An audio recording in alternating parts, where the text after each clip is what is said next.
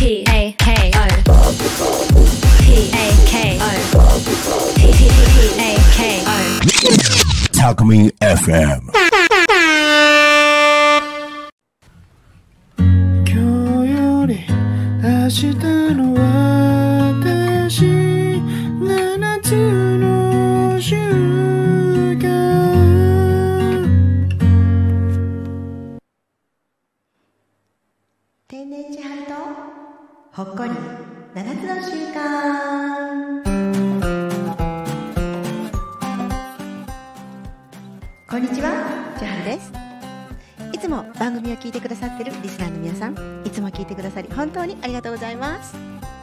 そして初めましての皆様ようこそ。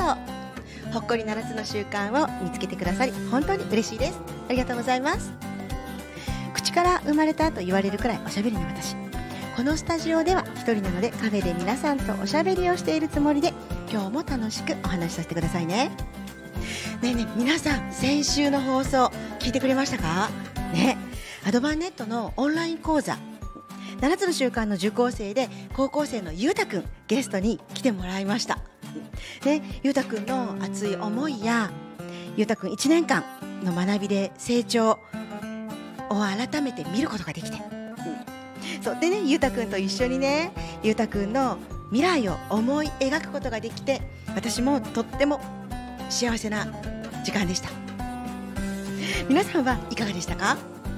そう。でね、えー、と関心の輪とか影響の輪のワークするよりもためになった。よかったよって言ってるくださる方もいて本当嬉しかったです。ありがとうございます。でね、えー、と関心の輪影響輪のワークは9月になったらまた改めてやらせてもらいますのでよろしくお願いしますね。はい。ということで始まりましたほっこり7つの習慣ですが、えー先週のね YouTube のコメントにも、えー書かせてもらってお知らせしてるんですけれども、えーラジオのねパーソナリティの時には私あんまりね本業のアドバンネットのことは話してないんですけれど、えー実はね8月はねそっちがすっごい忙しいんですよ。で、えーアドバンネットってパソコントータルサポートをしていてパソコン教室と読書教室とロボットプログラミング教室のお教室を3つ運営している他にも個人の方や企業さんにパソコンのマンツーマンサポートやそれに付随しての専用プログラムの作成。えもちろんねパソコンの販売修理設定とかなり幅広くパソコンの何でも屋さんとして地域の方たちからご愛顧いただいてるんです。そして8月は夏休みなので小中学生の生徒さんが昼からたくさん来てくれているんです。夏休みだけは国語算数理科社会などの学習面でのサポートもご希望があれば学習塾システムを使って学校の復習もやってるし。なので、えー毎年ね8月は私たちも全力でパソコン教室読書教室ロボットプログラミング教室を楽しくさせていただいております。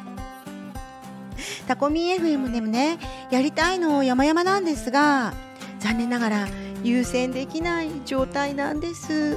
ごめんなさい。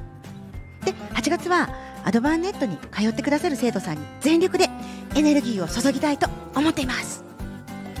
だから新しい内容でのほっこり7つの習慣はおしお休みになるんですけど代わりにお待たせしました。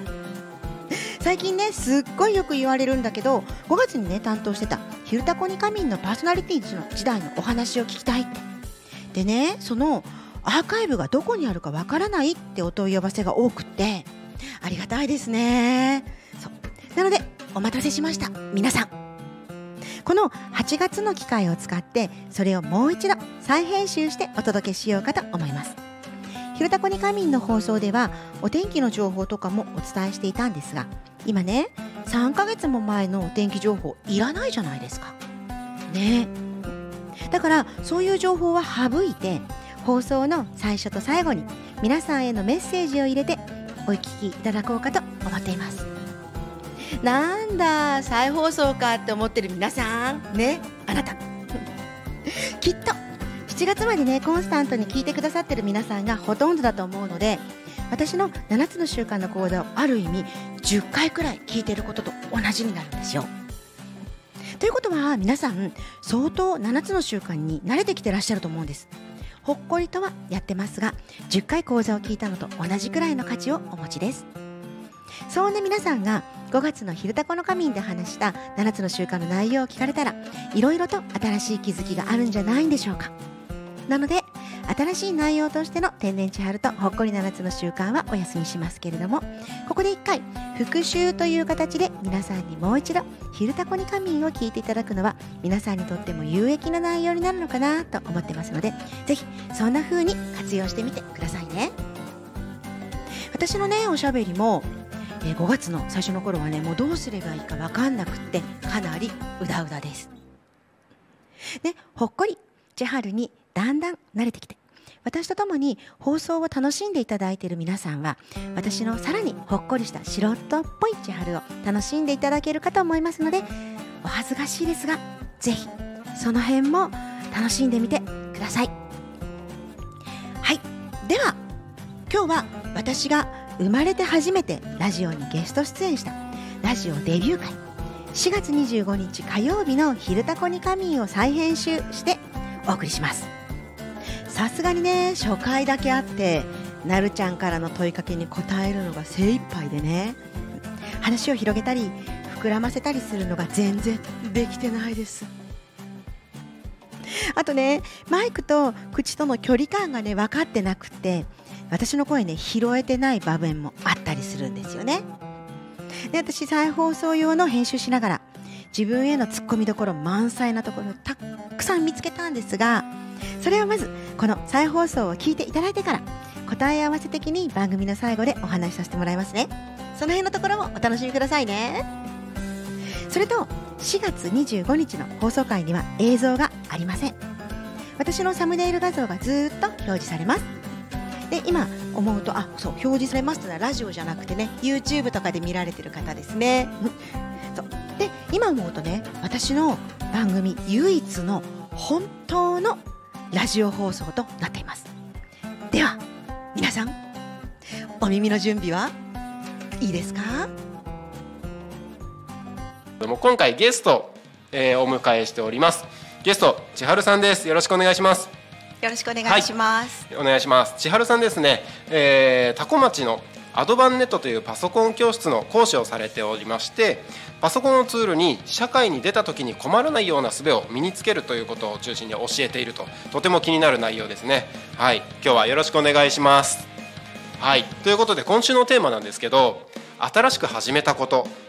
何か、あのーありますか？新しく始めたこと。これから始めることでも全然 OK です。はい、そうですね。えっと新しく始めようと思っていることはい。ですね。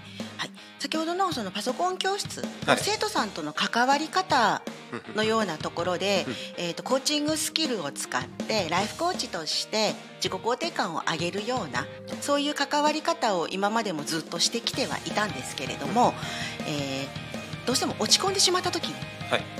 そこのカウンセリング領域と言われているそこの部分もしっかりと扱えるようになるためのカウンセラー資格を取る。なるほど学びを始めます。これから始められるんですね。えー、ともう独学では始めているんですけれども、うんうんゴールデンウィーク中にしっかりと、えーその専門の方について教えていただいて、はい。ゴールデンウィーク明けに資格が取れる予定になってます。へえパソコン教室でそこまでできるんですね。やります。おおすごい。なんか個人的にはすごく気になるというか今自分が身につけたい感じがしますね。なるほどなるほどぜひそのあたりも詳しくあの伺えればなというふうに思うんですけれども今日千春さんに来ていただいたかというとですね5月8日から通常放送が始まっていくんですがその通通常放送が始まった時の火曜日のこの「昼タコに仮眠」のパーソナリティを千春さんにやっていただくということになっております。わーい。どうですかパーソナリティ。今準備中みたいな感じですけどそうですね。もうはいドキドキワクワク。ルンルンですね。ルンルンですね。新しいこはいと大好きなので、い。いですね。なんか僕初めて千春さんとお話しした時にあもうこの方はパーソナリティ向きかなと思って あのぜひお願いしますと。そうですね。はい。あの、成滝さんの方から言っていただいてはい。嬉しかったです。ああよかったもうちょっと言われなかったら立候補しちゃったかもしれないですけれど。ああまあそれはそれで大歓迎ですね。いいですねいいですねあのーまあ、今ねそのお仕事でもされてることいっぱいありますし、あのーなんだろうこの話話してるなんていうんですかトーク力みたいなところもあのなんか多分1時間全然一瞬で終わるんだろうなっていう感じがしてて。で この間も、あのー僕お伺いさせていただいた時もう2時間ぐらいずっと喋ってましたもんね。あっという間でした あっねという間でしたよねで僕自身はやっぱまだまだタコに来て短いので、あのー知ってる方ってそんなに多くないんですけどその中でも割と最近ですもんね初めてお会いしたの。そうですね。まだ1ヶ月経ってないああそんな週ですよ多分。週何週間とかですよね。12週間。アドバンさん、まあ、千春さんから連絡をいただいてポスター貼りますよっていう連絡だったんですよね。それであじゃあすぐ行きますって言ってよくその翌日に行ったらみたいな感じですよね。そうですね。はい。そうなんですよ。うありがたいですもんいえいえありがとうごいえざいます。私もあの商工会の皆さんありがたいです。教えていただかなかったらそうですよね。い意外とそういうの疎いので、うーんそうなんですね。うんそうなんですよ。結構そのインスタとか結構しっかり発信されてるじゃないですか。いいうーんどうなんですかね。私 私個人ははいどちらかというとアナログ人間なので、あそうなんですか？そうなんです。ええーっと SNS は私がやってはいるんですけれど、うん、でも基本的にアナログ人間なんで2人とも。あ。あの昭和の人間なのであそういうことですね。一生懸命ついてってる感じですね、えー、でもそれでもパソコン教室じゃないですか？あ機械は好きなので。機械が好きなんですね。そうあのもともとは販売とか修理とかあ。そっちがメインだったんですよ。あそうだったんですね。そうなんです。パソコン教室でずっとってわけじゃないんですかじゃないんですよ。えー。うん。いついつ頃からやられてるんでしょえーっと2000年にうはい岩堀があの本町街中の、はい。えー吉岡八百屋さんの前ではいはい。始めたんですよ、あそうなんですね。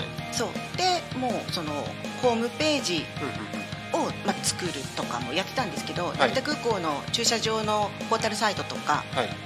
そういうことをやっていてで、えーまあ、修理に来た方にえじゃあどうやって使うのとか販売した方に、はい。分かんないって言われて、言われた人だけに教えていた感じではいるんですがはい。2004年にこっちの国道沿いの方の今のアドバンネットの方に移転してきてうん。でそこで私が合流したんですけれど、はい。うんでそこでいやだだったらちゃんとスクールやろうよ。うんうんうんうん。って私が提案して。なるほどなるほど。うんそう。で私はあのそういう専門学校ちゃんと出ててはい。資格取ってたので、はい。うんだから大丈夫だよって。そうなんですか？そうですそうですそうです。へそう。なので私はえはい。そそこもちゃんと、はうん、検定取っててうんうん。っていう、だからやろうよっていうところから始まったパソコン教室なんですよね。でどんどんどんどんどんどん、えーっといろんな方が増えていって、はい。で、まあ、高齢者の方とかはい。もやりたい、うんうん。うん、やろうよって。高齢者の方もやりたいって思われるんですね。そうですね。やっぱり機械好きな方とかそうあとはあのー昔のあるあるは、はい。そのえーっと森首相の頃にうんうんうん日本 IT 革命みたいなのがあってはい。日本全国誰でもパソコンを習えますという市町村主体でそういった講座をやったこともあったんですよ。うんね、そういう時にこうちょっとただだからやってみようっていう方が面白いとか、はいうん、あとパソコンがこう浸透し始めてきて、はい。今まで全部やらせてたけどやらなきゃいけなくなった、うん、その中堅どころの方とかが、はい。うん。やばい。やばいっってていうことで、はい。来たりっていうところからはい始まっていて、うん。うん。でも高齢者の方は楽しい楽しい楽しいってそう。なのであの一番最初にね、ご紹介いただいたそのスキルだけを求めていないので、高齢の方にはもう楽しく脳トレとか、うんうんうんそういうパソコンってこんなことできるんだねっていううんお仕事じゃなくても遊べるんだねっていう,、うん。そうお絵描きしたりインターネットで調べ物したりっていう、そう。あエクセル使えるようになるとあの血圧とかのグラフも楽に使え作れますし。ーあそうなんです。あそうですよね。うん。そうですそうでです。やっぱりね血圧測ってる方とかはい。多いですし、あと血糖値コントロールとか、体重管理とか、はい。うん。方がやっぱりお医者様からこうはい。方眼紙を渡されて、はい。日付が書いてあって、そこに今日の、はい。こうポチッとつけて、ねって言われても、はい。結局そんな細かい目見えないからそうだから息子さんに頼んだりお嫁さんに頼んだりお孫さんに頼んだりで、うんうんうんうん。嫌がられてんだよね っていう話は結構10年以上前にそんな話を生徒さんとしたことがありますね。じゃあやろうよエクセルでっていう。拡大もできるしそうですそうですそうです、うん、修正もできるし。修正もできるし。そう付け間違えちゃったら、はい。うん、バッテンする必要ないし。そうですよね。うん、そう。だってもうあとは年賀状、うんうんうん。うん。お家の年賀状だとはい。やはり自分の書きたいことが一言でしか書けないしあんなちっちゃいところにちっちゃい字で書けないし、そうですってじゃあ大きい字で年賀状書きましょうよ自分オリジナルのっていううん。うんうんうんのだったりっていう、はいところでそううちはあのどっちかっていうと高齢者高齢者って言ったら失礼かな、うん。あの大きい年齢の方たち、が始まってでありがたいことに、はい。そういう方たちがあ孫にもって言ってくださるようになって、はい。うん、やっぱりパソコンよもっと今も当たり前に学校でも始まるよとかってうんうんうん。67年くらい前に、はい。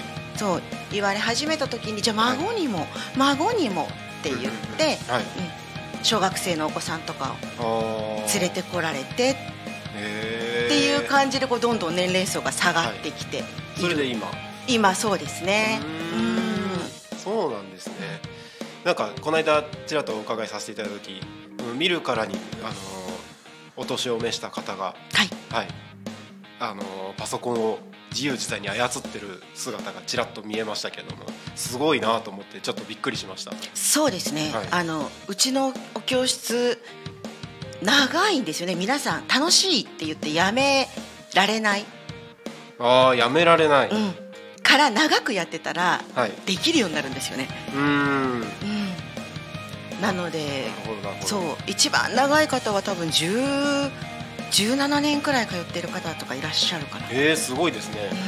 うもう趣味みたいになってる感じですかねそこまでいくと。んそうです。もう趣味趣味だと思います、まあ、ルーティーンというか、うんへえ。そう。なのでねあのコロナ前はね今コロナで、はい。あのオンラインでうんうんうん皆さんズームでつないで、はい。はいうん、オンラインで、はい。そう80代の方もオンラインですよ。いやーかっこいいズームつないで。ですよねそれがすごいんですそう。よね、うん、そうですけれど、はい。そうその前コロナ前は皆さんいらっしゃってて、でもそこで、まあ、サロンみたいな感じで交流をしたりとかはい。特にねあの女性の方とかは、うんうん。旦那さんとかみんな家族の方を送り出して「はい。行ってらっしゃい」したら、うんうん家族の方が帰ってきて「おかえり」言うまで一言も喋らない日中っていうのがあ結構あるらしくて。そうなんですね、うん。そうすると夕方「おかえり」言おうと思ったら声が出ないのしゃばしゃがれちゃって。そこまでいきます？行くらしいですね。そう。でもなんか寂しくて涙が出てくるとかっていう方もいらっしゃって、へー。うん、すごいですねですうちに来てそう。来るのもやっぱり楽しみの一つって言ってくださったことがありますし。でも人とコミュニケーション取るってそれこそなんかボケ防止じゃないですけど、うん。脳トレみたいなところにもなりますよねきっと。そうですね、ううんん、うんいいですねいいですね。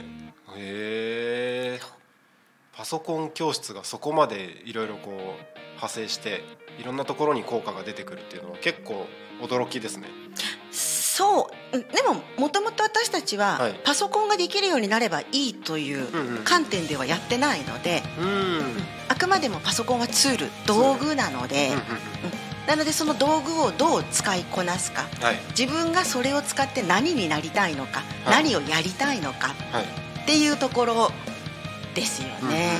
うんうん。うん。そうですよね。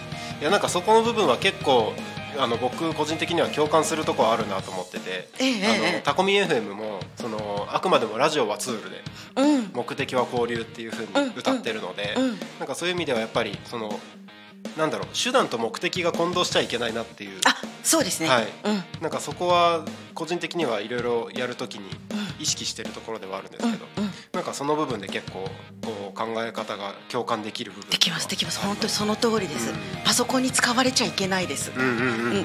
ね、映画とかでよくね、はい。あの AI に支配されてる世界とかあるじゃないですか、はい。ありますね。うん。あれはやっぱりはい。間違っちゃってる目的と手段を取り違えてしまってはい。いいるので、はい。もちろんねパソコンは私たちが楽するものではあるけれども、やっぱりそこにこうなんて言うんですか？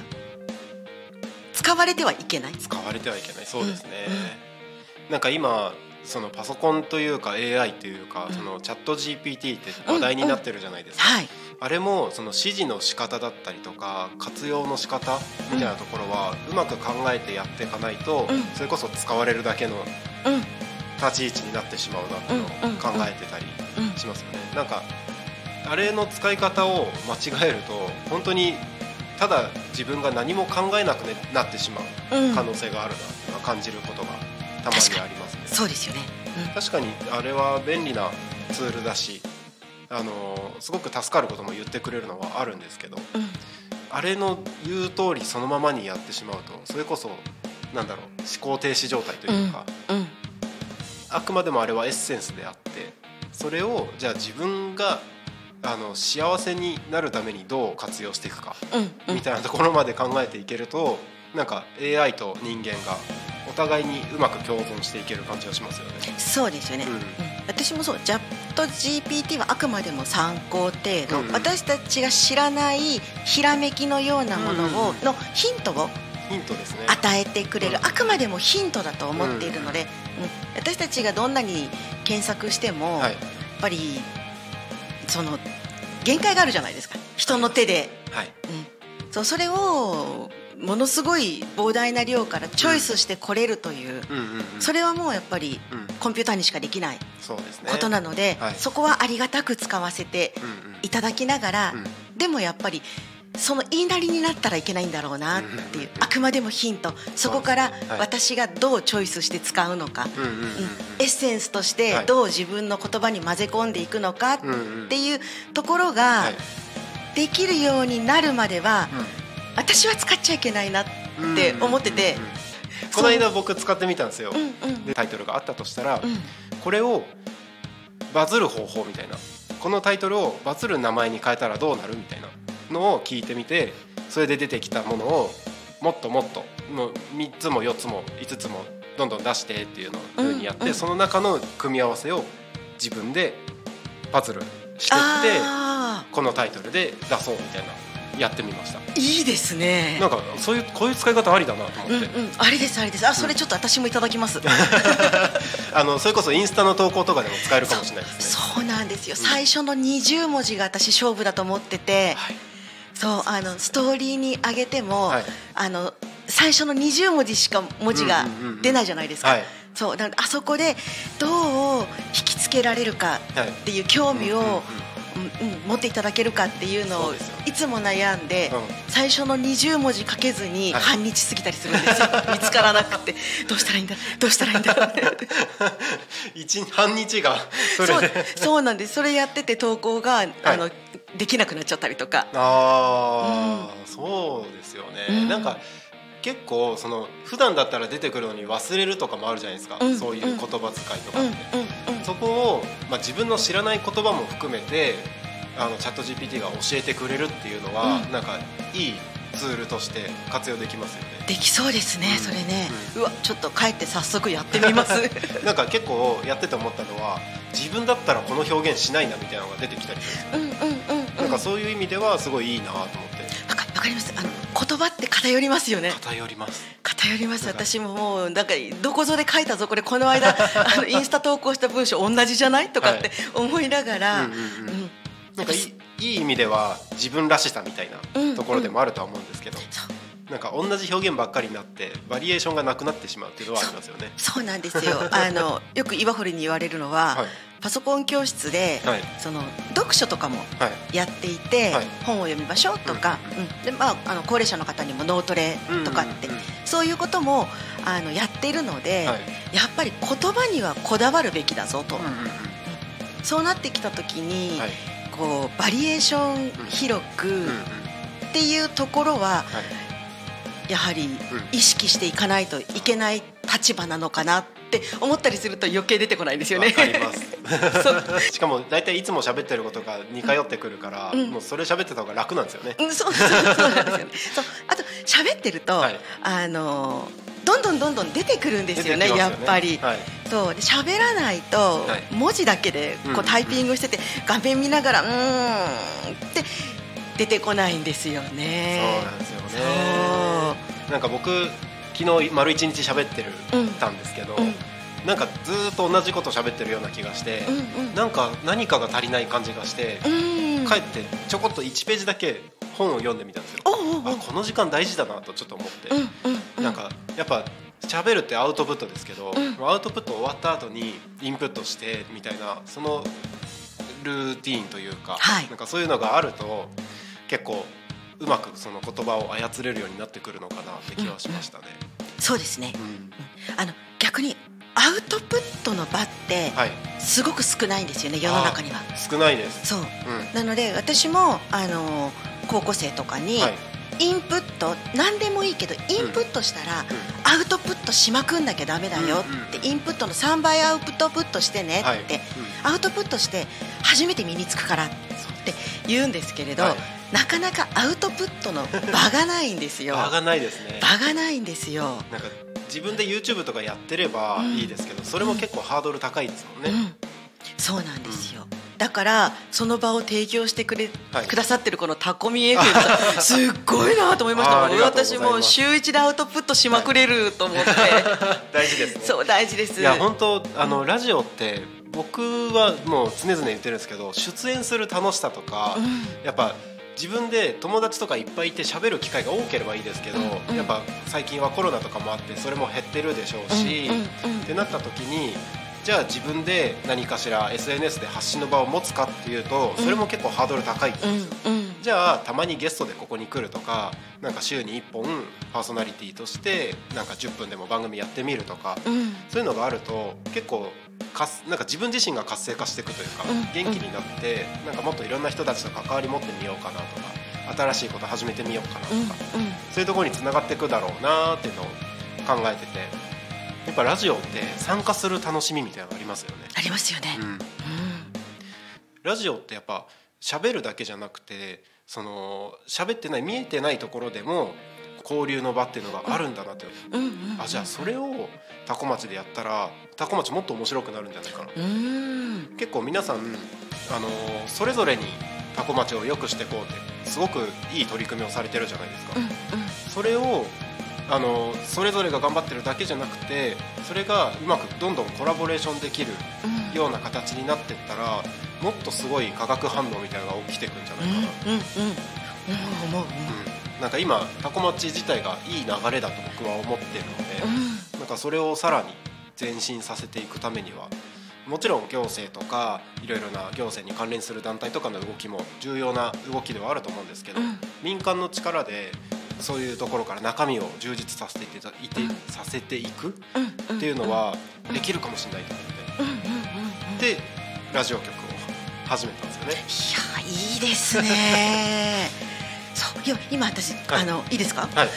今の話聞いてて、はい。い、や私ちょっと乗っかれると思ったんですよあ本当ですか？そう。だから私はそのインプットをうん。させる側の立場にいる、うんうんけれどもアウトプットしてほしいんですよ学生さんたちに。ね。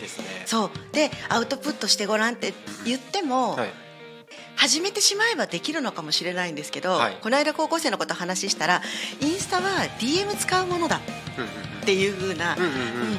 あそうかもしれないですそう。っていうので、はい。あの見るだけインスタと DM ツールって、はい。あそっかそういう風に今の高校生はなってるのかなそっちが便利に使ってる、うん必ずしもそこで発信をはい。自分から発信うんするほどの、はい。そのカテゴリーを持ってないって思ってしまっている。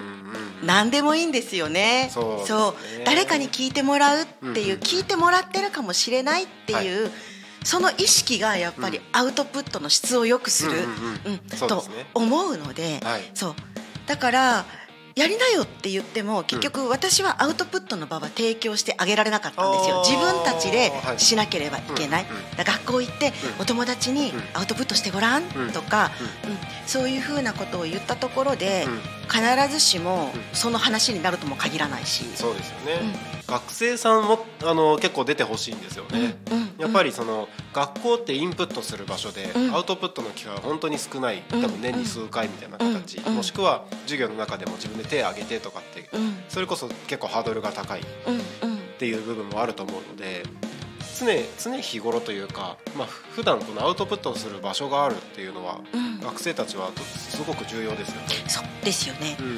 でね私ほら一番最初に言ったように、うちのスクールははい。パソコンができればいいではなくって、あくまでもそれはツールでそこからコミュニケーションの学びであったりとか、はい。言葉の学びであったりはいっていうところにまで行くのではい。そう。そうなってきた時にそのコミュニケーション学び、っていうところの部分で、はい。ここでうん。発表する。あいいですねいいかもしれないとか今思っちゃいました。ちょっとひらめいちゃいました。もしかしたらその学生たちも生徒さんたちもうんこの番組をアーカイブで聞いてくださるかもしれないので、うん。うん。マジって思ってるかもしれないですね、うん。あとはほらね、はい。えー、と小学校とか中学校とか、は高校とかのあの校外学習あるじゃないですか。あーいね。そう。ああいうので、こう来ていただいてとか、うんうんうん。なんか社会科見学みたいな感じで、うんあの体験してほしいですね、うんうん、そう。できますよね。できると思います、そう。なので、はい、うちはねなかなかその社会科見学、はい。あのウェルカムにはしてるんですけれども、うんうん結局のところ、はい。パソコン教室来てうん何してるっていうと、うん。接客業になるんですよ。なるほどなるほど。そう。なのでパソコンをうん習いに来る人ははい。パソコン触れるけれども、うん。迎え入れる側はうん。パソコン触らないんですよ。そうですよね。そうなんです。だから今までも何回か、うん。あの小学生とかはがい。来てくださった生徒さんが、うん。やっぱりがっかりするんですよね。パソコン触れると思って来るから、はい。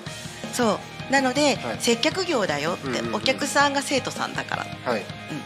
で生徒さんのために何ができるかだからっうんうんうんうん。ていうところで、まあ、がっかりさせちゃうからお昼休みの生徒さんのいない時間にちょっとパソコン触ってもらったりとか。はい。うんうんうん。そう。だからうちでは限りがあるけどここにはものすごく可能性をうんうん。今感じちゃいました、あー話そうですね。聞いてて。その辺はあのぜひ皆さん学生さん生徒さん小学校中学校高校いろいろな方々集まっていいかなと思ってうんるので、うんうんできたらいいなとは企いいですねそれ、はうなんか面白そうですよね。ん面白そうです。なんかなるべくタコミンはラジオのハードルを下げたいなと思ってて、子供たちも簡単に触れられるような放送局にしていきたいと思ってるんですよ。うん。みんな乱入して OK みたいな。すごい素敵。そんな感じにしたいんですよ。うんうん。それからできることをどんどんやっていこうかなとうんいうふうに準備してる形ですね、いいと思います、はい。そうなんで協力お願いします。はい、ということでちょっとここでですね「ハッシュタグタコミン」でメッセージが一つ増えてたのでこちら紹介します。はい。えっ、とサコミンのスタジオの前まで来ましたっていう写真を投稿してくださった方ですね。今朝つぶやいたことがまさか読まれるとはと。読んじゃいました。ありがとうございます。もうずーっと楽しみにしてくださってたんですよこの方。うーん。あの工事中から開局前から、あの応援してますとかあのどんな番組になるか楽しみですっていうのをずっとあのメッセージくくださってて、あのようやく始まったっていうところでこうやって楽しんでいただけてるのが嬉しいですね。あのタコミ FM を応援する声がちょこちょこあったりしますね。いいですね、はいちょっとずつちょっ増えるといいですね増えるといいですね。うんなんかみんなで一緒に盛り上げていけたらいいですね。こういうところも。ありがとうございます。はい。あお、なんかありました？えっと私今、はい。インスタでライブ配信してるんですけれども、はい。えっと高校生の生徒さんがあら、視聴し始めました。あら、どうもえじお昼休みあお昼休みまだない。よねえ大丈夫？大丈夫？学校じゃないの？あ休み時間かなあ休み今時間。ねありがとうね聞いてくれて。携帯没収されたりしないですか？わかんない。大丈夫かな？そう見つかんないようにね。気をつけてね。録画するから後で見て。気をつけてね。面白いですね。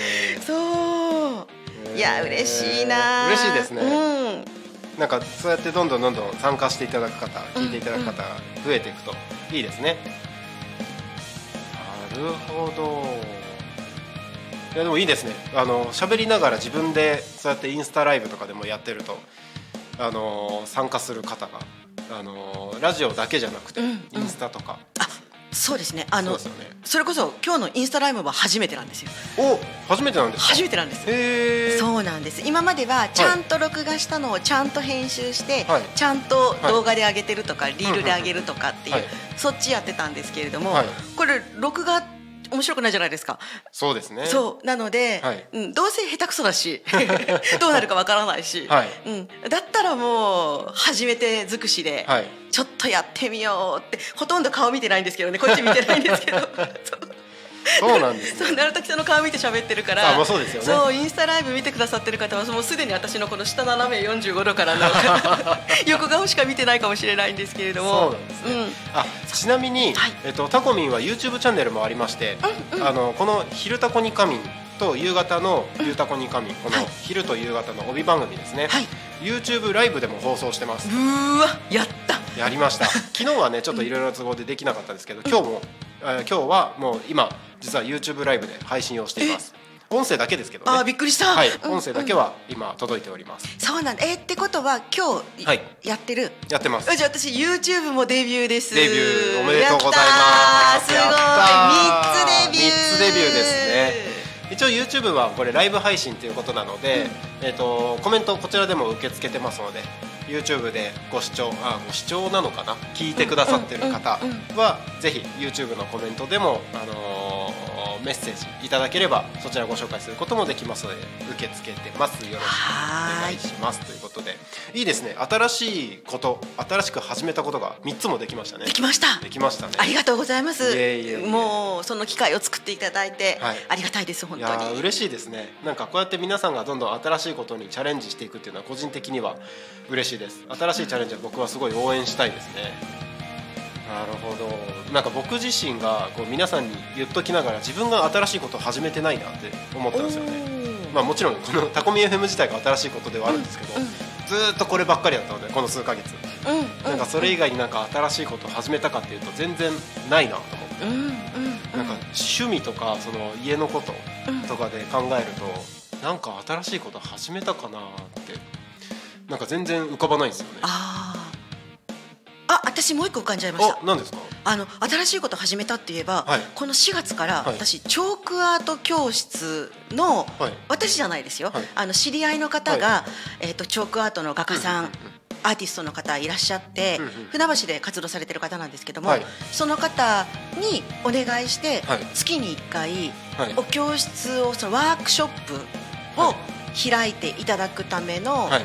え私が主催って言ったらいいのかな。でも私があの、はい。えー、と温度取って始めちゃったものがあるんですよ、うー。うん。んそれも新しく始めたことです。ねあ、そうなんです、ね。そうなんです。あ、すごい。なんかいろいろ同時進行で。そうですね。あ多分手当たり次第。何でも手当たり次第。意外とね。意外と何でも始めちゃいますね気がついたり素目についたら。そう。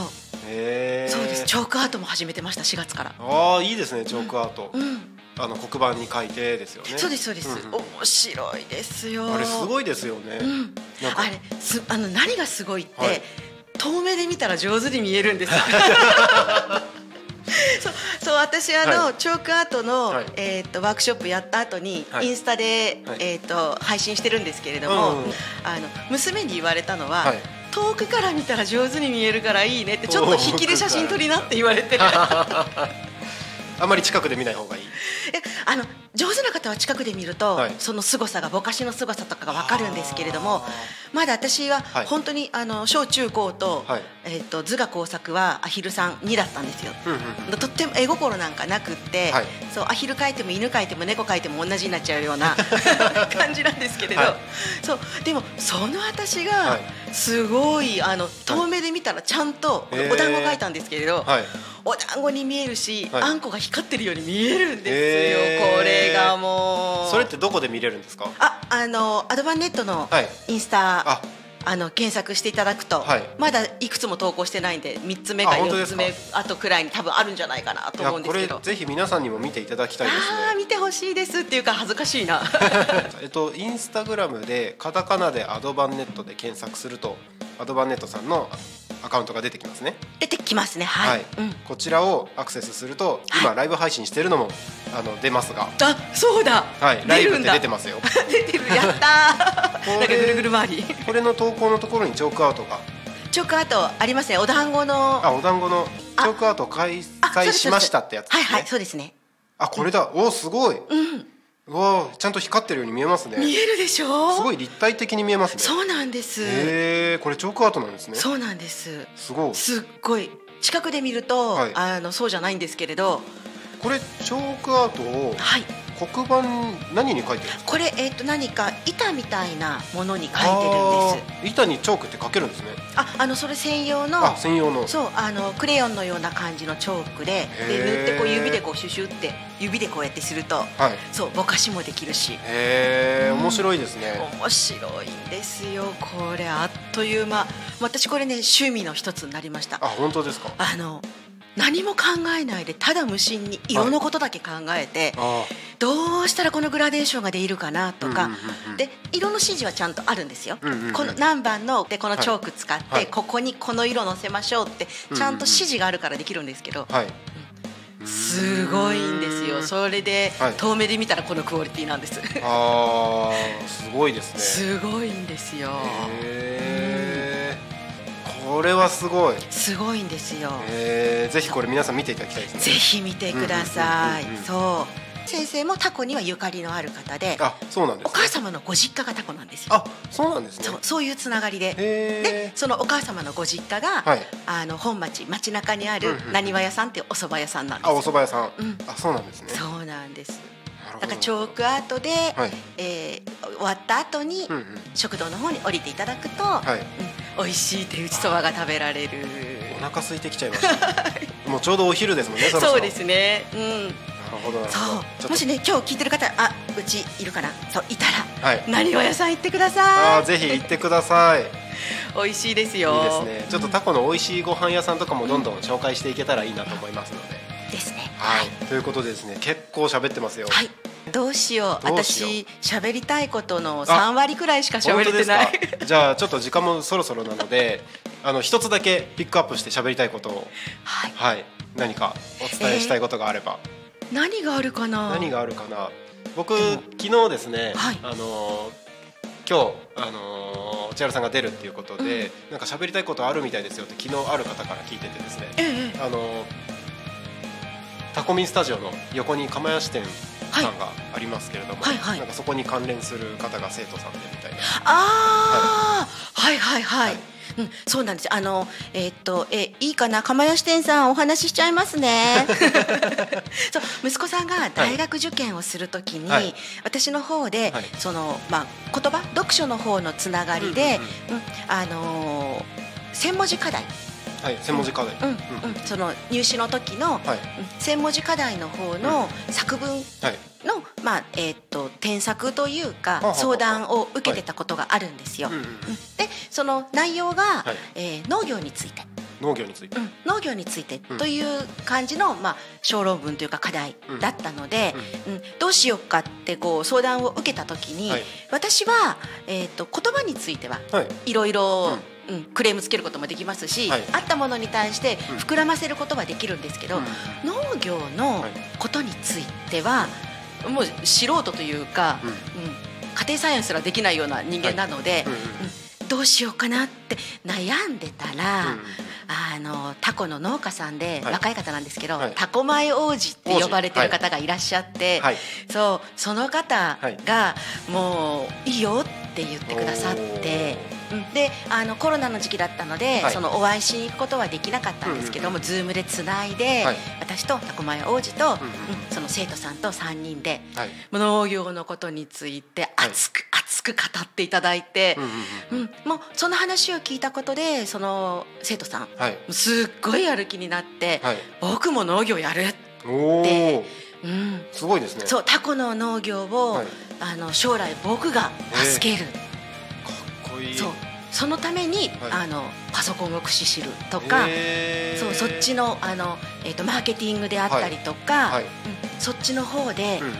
何か手助けうんできそうな気がしてきたって言って今大学に通われてます。あ素晴らしいですうねんなんか人生をどんどんいい方向に進めさせていやでもそれもこれももうタコ前王子のおかげなんですよ。もうそんな感じでタコの方たちってはいはい。困ってるって言ったらもう惜しみなく協力してくださる方い。っぱいいらっしゃるんですよね。ね。本。当そうですね、うん。なんかそういう方々もどんどん出演していただきたいですね、ぜひぜひ、はい、ありがとうございます。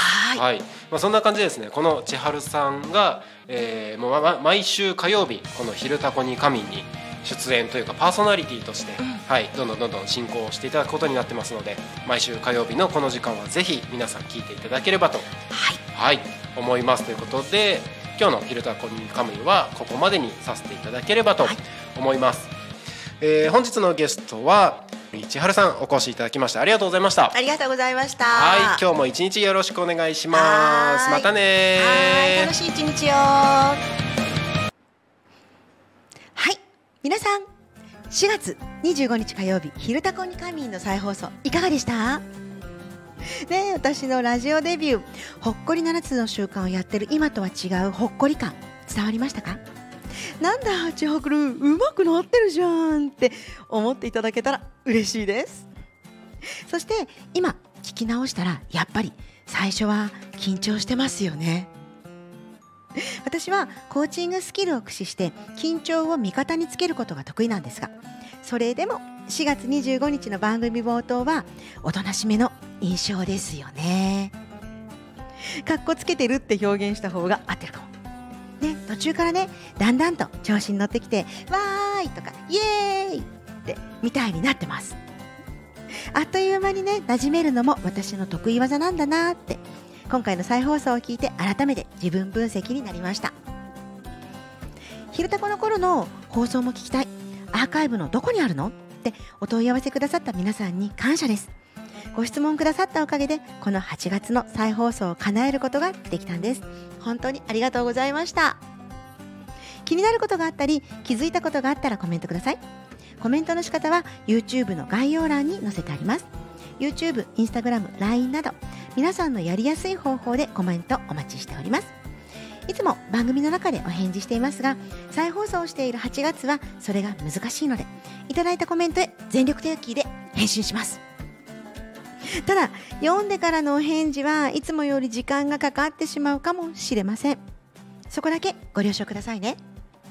ではアドバンネットの生徒生徒さんに全力で注いできます。今日もタコミン FM を皆様のお耳のお供にしていただければ嬉しいです。拙い私の話を最後まで聞いてくださり本当に本当にありがとうございました。では皆様今日も一日ほっこりとお過ごしください。お相手は千春でした。あ来週ね5月2日はあ 来週は5月2日じゃないよね。来週はね5月2日火曜日に2度目のゲスト出演した回の再放送をお送りします。5月2日にはアドバンネットの裏教室のことをお話ししています。そしてね私がなるちゃんに7つの習慣を使ってコーチングしている様子が見られますよ。お楽しみにしててくださいね。ではまた来週。ごきげんよう。今日より明日の私7つの習慣。ありがとうございました。